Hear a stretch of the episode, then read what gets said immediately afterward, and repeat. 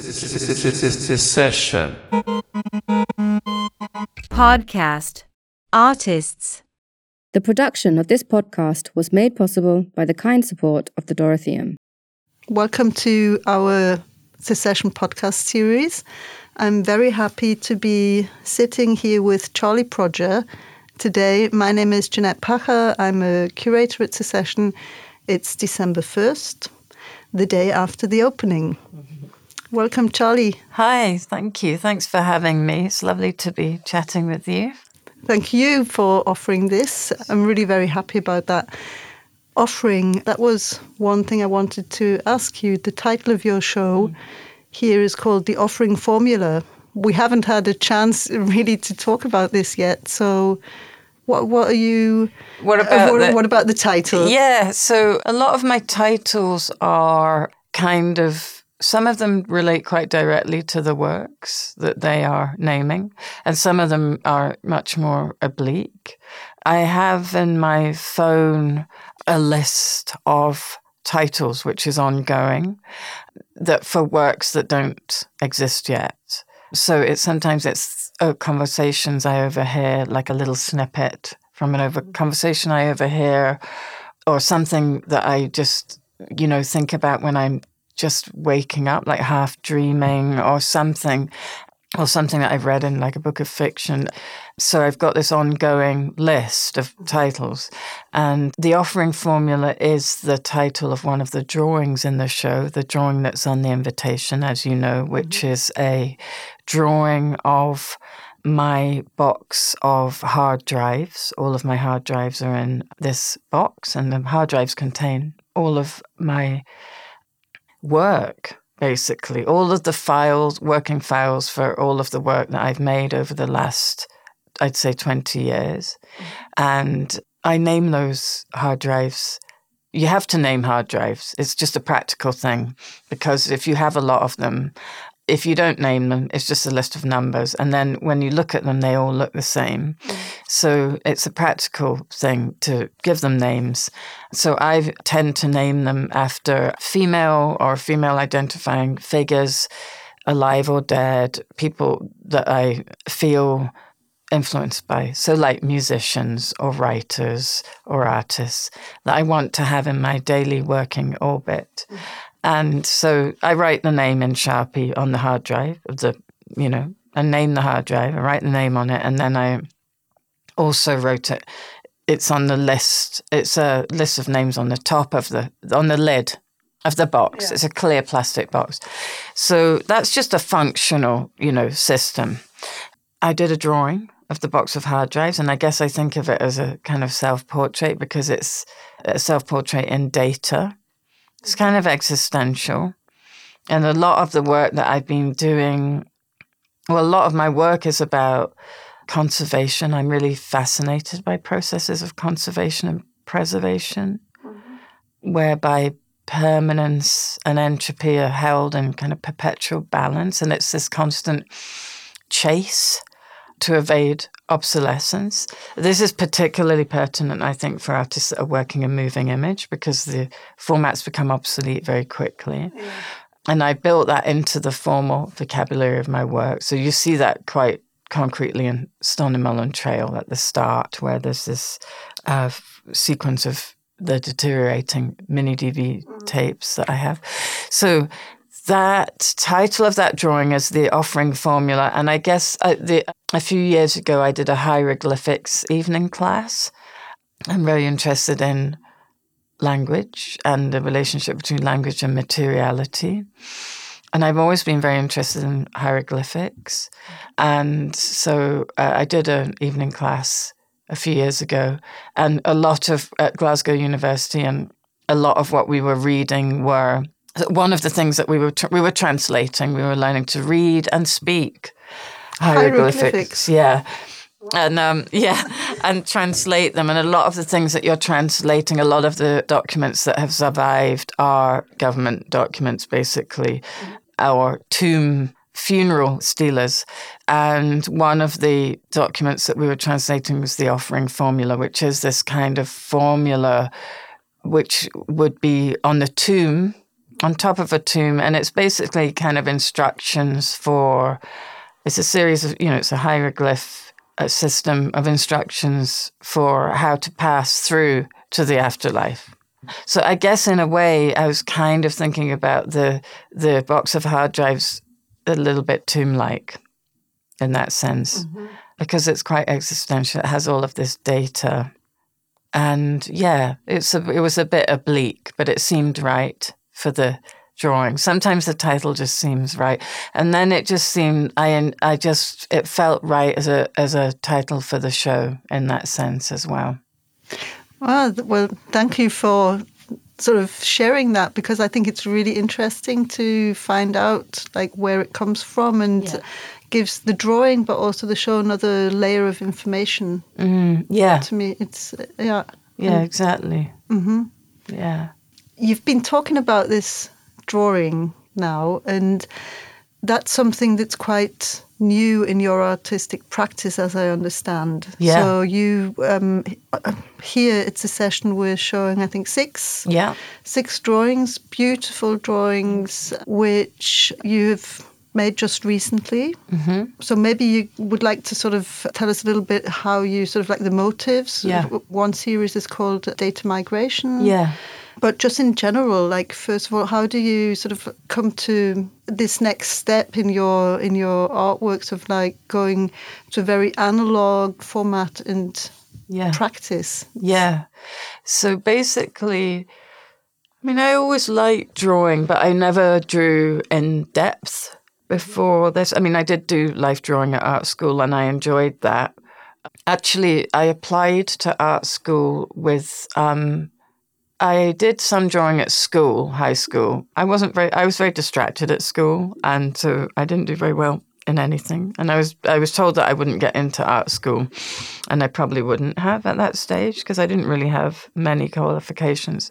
So I applied later on to art school, and I was in Edinburgh, and I was living.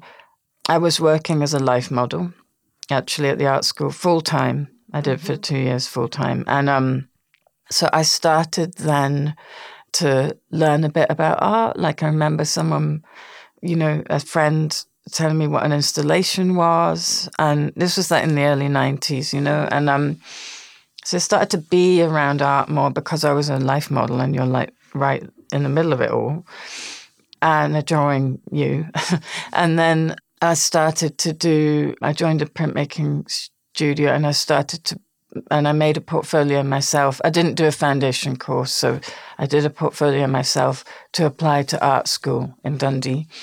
And I lived with um, a woman at that point who had been to art school years before. She was older than me. And she was like, Oh, you're applying to art school. And I'd done these print, you know, I was working a lot with text at that time. Mm-hmm. I was inspired a lot by ACT UP, for example, and Jenny Holzer I was working a lot with text and it was very political.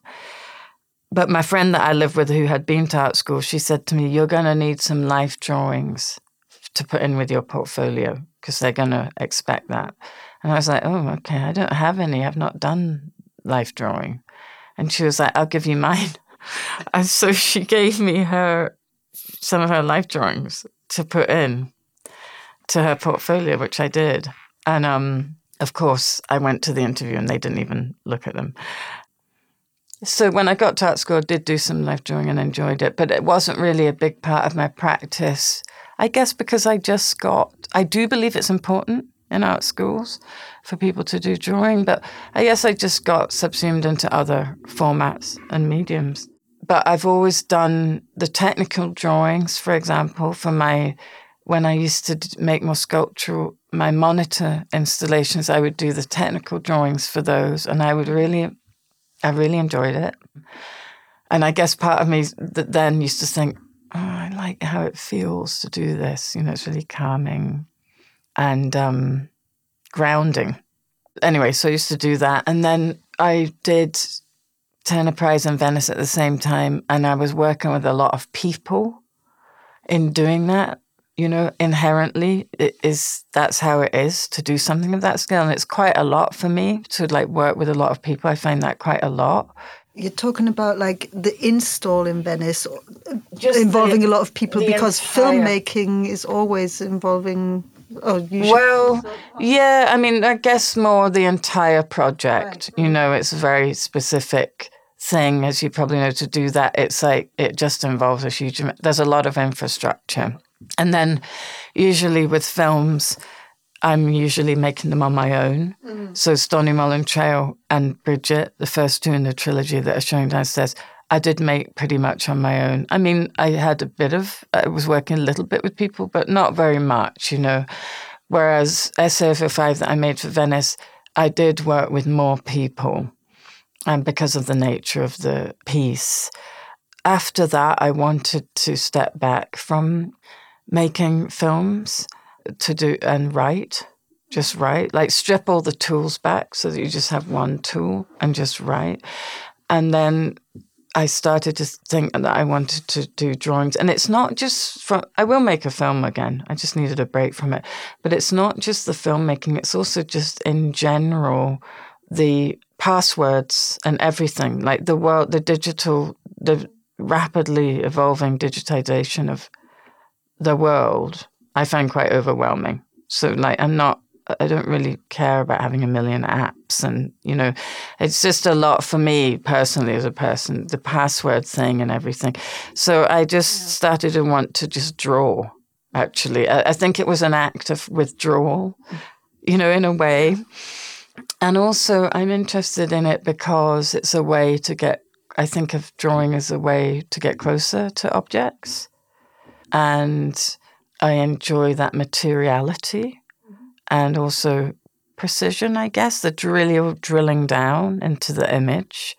So I don't think of it as so different from the my editing processes in my film, which I go really deep into. The, I edit my films and I go mm-hmm. very, very deep into the frame by frame. I really love that kind of frame by frame materiality. I do think that um, for me, filmmaking is a very material process.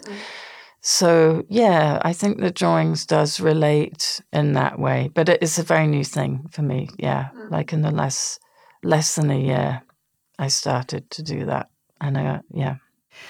It's interesting what you say because uh, when listening to you, there were sort of like a couple of different threads that I could also sort of refer to, or like the, when you were talking about the way you edit or how you make your films, that you often have been working on your own, like filming, like Bridgit, that you filmed on your on Oh, your phone, yeah. and but then like this decision or something that came to you maybe is now in a times where sort of like this digitization Yeah. is sort of like everywhere and Yeah. you sort of have the in our everyday lives it's hard to sort of get away from it often Yeah. Um, that you sort of say okay I'm, i just want to be able to work with some tool that's available sort of really easily. And I, at the same time you're writing. To me it's sort of something that really sort of I don't know if it's actually connected, but I do see a connection between these two practices, and Me too. so I find it exciting. You, you are you working on a book, or what are you doing? I hope I hope so. It's still quite embryonic. I I would like to write a book. It's always been at the center of my work writing and it's all the way through my videos, my writing, autobiographical writing and I guess I write in these kind of they're like vignettes or fragments. What I'm really interested to do is to flesh out that kind of autobiographical writing and flesh it out.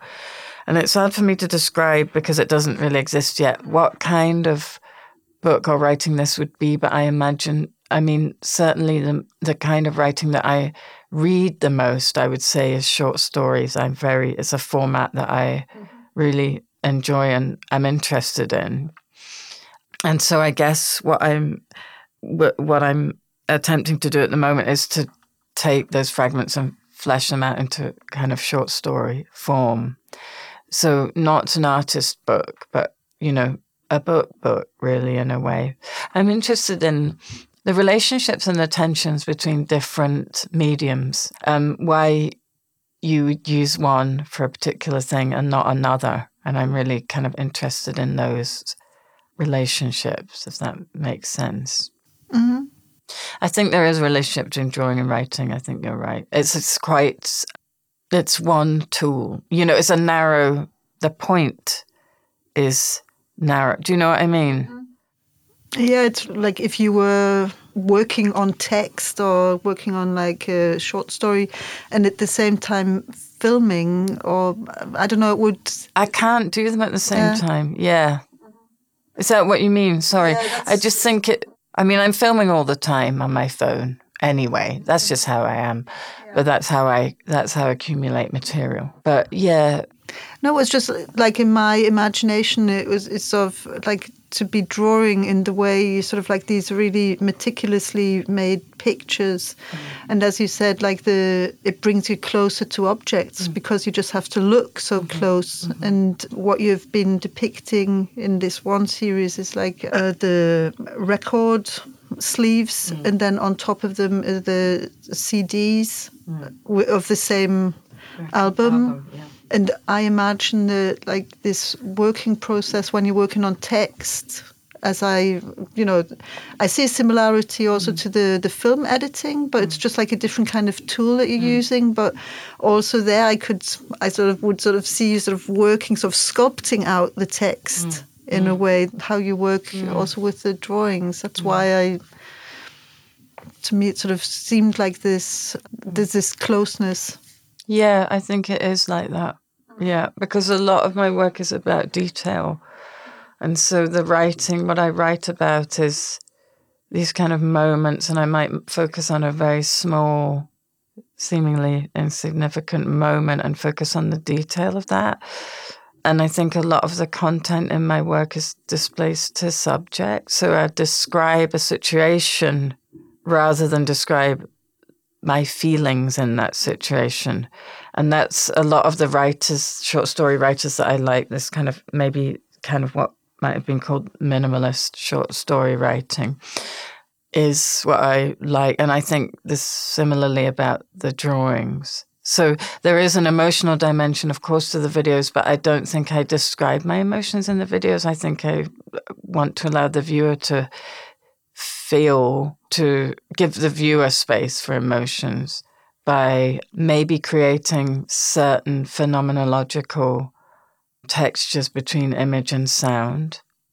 So I guess one of the things that's challenging about writing is, and I'm interested in this because I like to, I tend to change kind of medium every few years, and I do that partly, I think, to challenge myself or to feel out the edges of particular mediums. And so maybe one of the things that would be challenging about writing, only writing, is that there won't be any of that, what I think of as the kind of amniotic fluid of which is in my videos, which is images and sounds. You know, the the text, the voiceover is floating or embedded in these images and sounds. So there's a lot going on around the voiceover. And I think that's the affect a lot of the affect is in that soup that they're in. Mm-hmm. Whereas with writing, you don't have that. You just have the writing. And I'm really interested in how that will feel.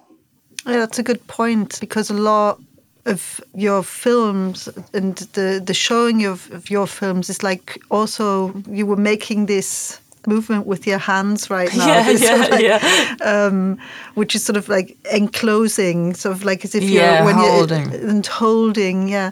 So when you're as a visitor watching the films, you enter a space. It's actually it's like a minimalistic film room sculpture and that really does is created or is designed to sort of hold and also the the way that the sound travels inside of there to keep it like really contained and uh, but soft and or sharp here it's it's Secession we're now showing or you're now showing for the first time in this since you have completed the trilogy all three films like in a row Yeah. it's interesting that it, that hasn't happened so far. You know, you've conceived it as a trilogy. So, what's the experience Yeah. like to? So I guess people have asked before whether I conceived of it as a trilogy when I started making it. So those films were between 2015 and 2019. I didn't conceive of it as a, trilogy until I finished it. I think I realized when I was making SaF05 towards the end of S making SaF05, this is an ending. This is a definitely an ending. Mm-hmm. This film, it's an ending of sorts. The trilogy has endings all the way through it, and I realized it was the end of the that trilogy, and that things would change after that. So I was wanting for a few years to show them together, but it needed to be the right situation. And this felt like the right situation, the right moment, the right place, secession, to give space to the viewer to be able to be with the work. And yeah, in terms of the way that I make the space is very important to me, the way that the space is constructed, because thinking about the body in relation to the work and this idea of the kind of amniotic fluid, I think of the inside of the video, as you know, the way that the space is constructed for my single channel video is the same every time. Mm-hmm. So we've developed this kind of format, and it is basically based on a cinema space.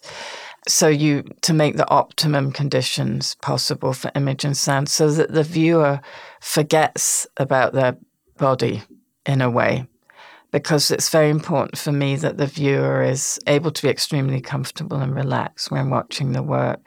Partly so that they can experience the the kind of materiality of image and sound in a way so that they're comfortable when they're watching it, kind of like a baby. Like, and I do think of the space as womb-like, mm-hmm. and often people lie down and just put their bag under their head when they're watching it, and I I want to allow them to be able to do that so that they kind of forget their body in the way that you do in the cinema. Yeah, I was just thinking of like there are these at the film museum in Vienna. Yeah. And I'm just sort of looking for that title. There was the director of the film museum of decades ago, hmm. sort of when referring to the cinema hmm. as a space, sort of like talking of this, I don't know, something like the blacked out hmm. theatre. So where it's really about sort of like the space is it's important how the the space is designed so Mm. that people when they're in go to the cinema they're just sort of like just with the film and forget everything Yeah. sort of everything Sort of else yeah. suspended. yeah. and there was i was just sort of thinking of that Uh, he had a term that he coined and, um, Ah, okay. but it's i have to th- um, Yeah. it'll come back to me Yeah, I'd like to hear. Yeah.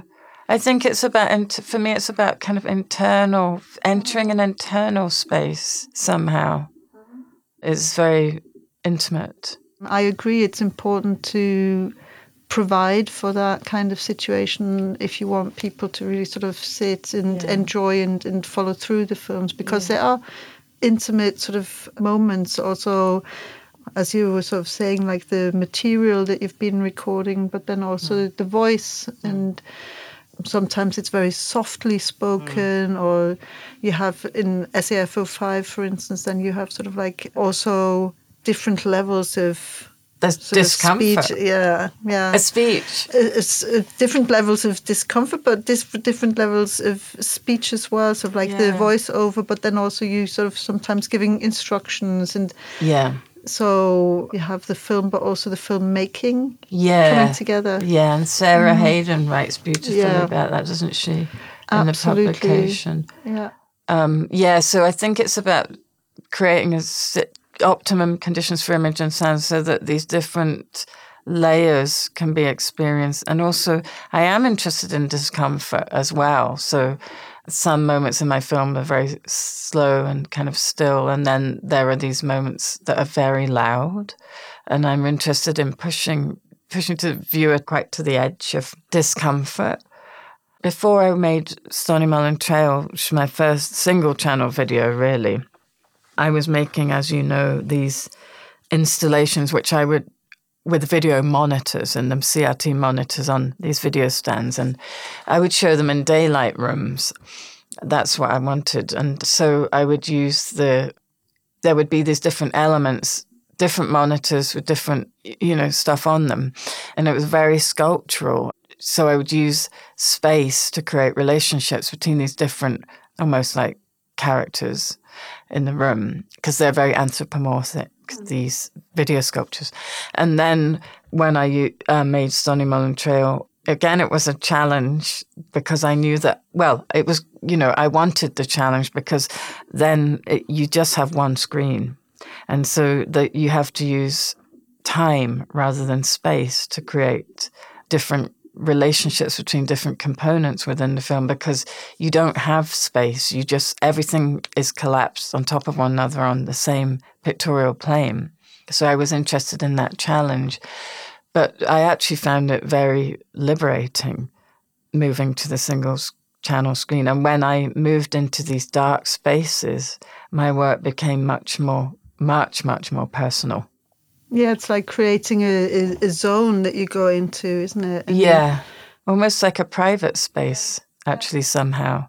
Yeah. Well, I'm curious to sort of like see how the show will be sort of received. Yeah. And the the trilogy because it's like a, I think it's more or less a two hour Yeah. loop altogether, but where people have the information when the films start. So, I mean, I know that there's a lot of interest already. I've been Mm. people have been asking me all the time. So. Yeah, I'm really curious myself, and I'll pass on Yeah, thank whatever you. sort I'd of, love to uh. I yeah, hear. yeah. Yeah, and I do agree. I think that Sarah did write a beautiful text, and especially the way that she was, you know, talking about voice and voiceover and Yeah. sound in your videos, and the precisely the her language that she's using has this rhythm, and Yes. um, and I th- I just think it's a very nice uh, way of corresponding. To Yeah, me too. Yeah. Yeah, it's been a, an honor. It's always an honor to have when someone does such a deep dive into the work. And like I was saying to you just now before we started, how when people write about your work and say something that you haven't yourself said, you know, it really activates the work for me when people write about it. And then I learn something new about the work as it's reflected back to me. Mm-hmm. And really, that's very meaningful, I think, for a lot of mm-hmm. artists. And it's sort of one of the reasons you make work because you push it outside of yourself, then into the world, and it has new meaning. that's one part of working here as a curator. The one of the surpluses is that we do get to sort of like talk to a lot of people, or often when especially students come in from art schools and so on and have discussions. So that's one of those moments when you sort of do have the chance to sort of hear about different perspectives and or how people are perceiving uh, Yeah. the work. So Yeah.